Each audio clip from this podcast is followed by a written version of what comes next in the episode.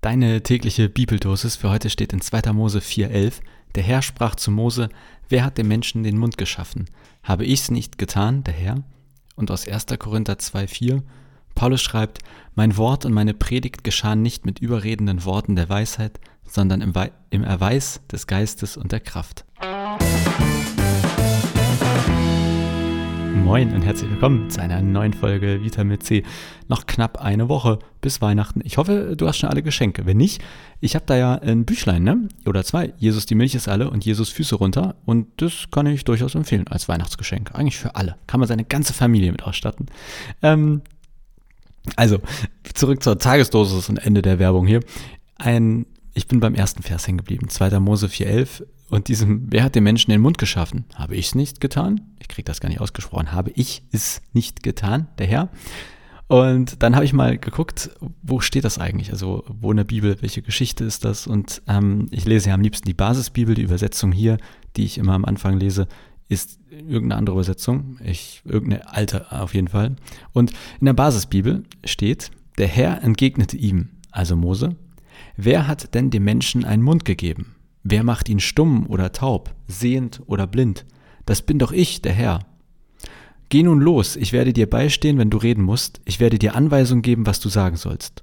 Mose aber sagte, Ach nein, mein Herr, schick jemand anderen.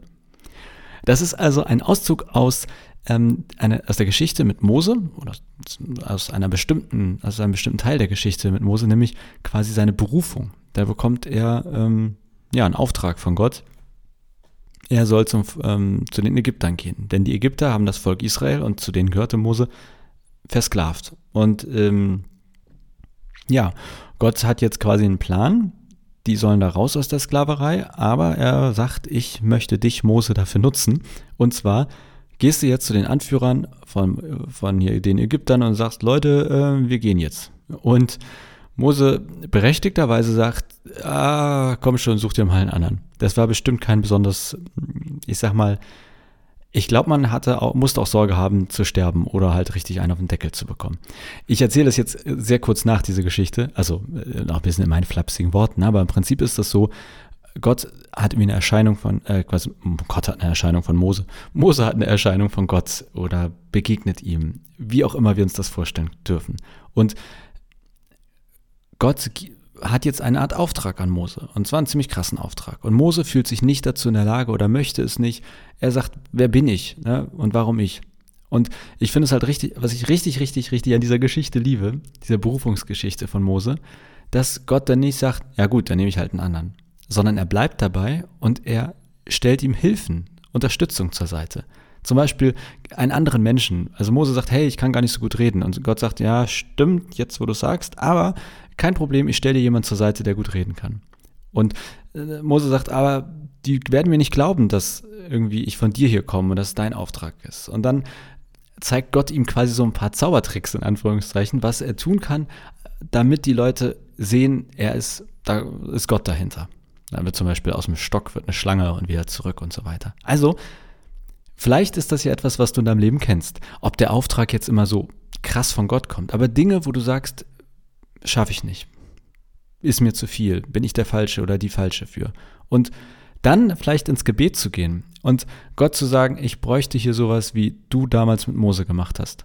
Ich bräuchte Unterstützung von dir. Und Gottes Unterstützung, das kann eben bedeuten, dass andere Menschen dir zur Seite stehen, dir helfen, dass du nicht alleine dadurch musst. Gottes Unterstützung kann heißen, dass er dir Fähigkeiten, Begabungen oder Dinge beibringt, zeigt, dich tun lässt, die du vorher vielleicht nicht für möglich gehalten hast. Das muss jetzt ja nicht gleich der Stock sein, der zur Schlange wird, aber im übertragenen Sinne gibt es sowas schon, denke ich, auch in unserem Leben. Und dann, für mich am wichtigsten, Gott hält an Mose fest. Er sagt, du bist der Richtige. Und ich helfe dir jetzt quasi, dass du das auch alles schaffst. Du musst da nicht alleine durch.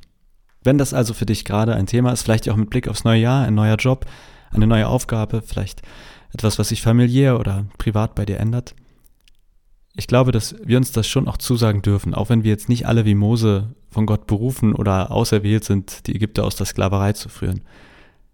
Ich glaube, dass in diesen Momenten, in denen es uns ein bisschen wie Mose geht, auch Gott an unserer Seite bleibt und er uns Menschen an die Seite stellt und uns hilft, Dinge zu tun, die wir ohne ihn nicht geschafft haben. Und ja, das ist manchmal schwer irgendwie, wie funktioniert das jetzt? Also wir können das ja nicht machen. Ich glaube nicht, dass das ein Automatismus ist. Und natürlich gibt es auch Situationen, wo wir vielleicht wirklich überfordert sind und vielleicht auch wirklich die falschen sind. Nicht jeder, jeder Berg muss von uns erklommen werden, ne? das will ich hier nicht sagen.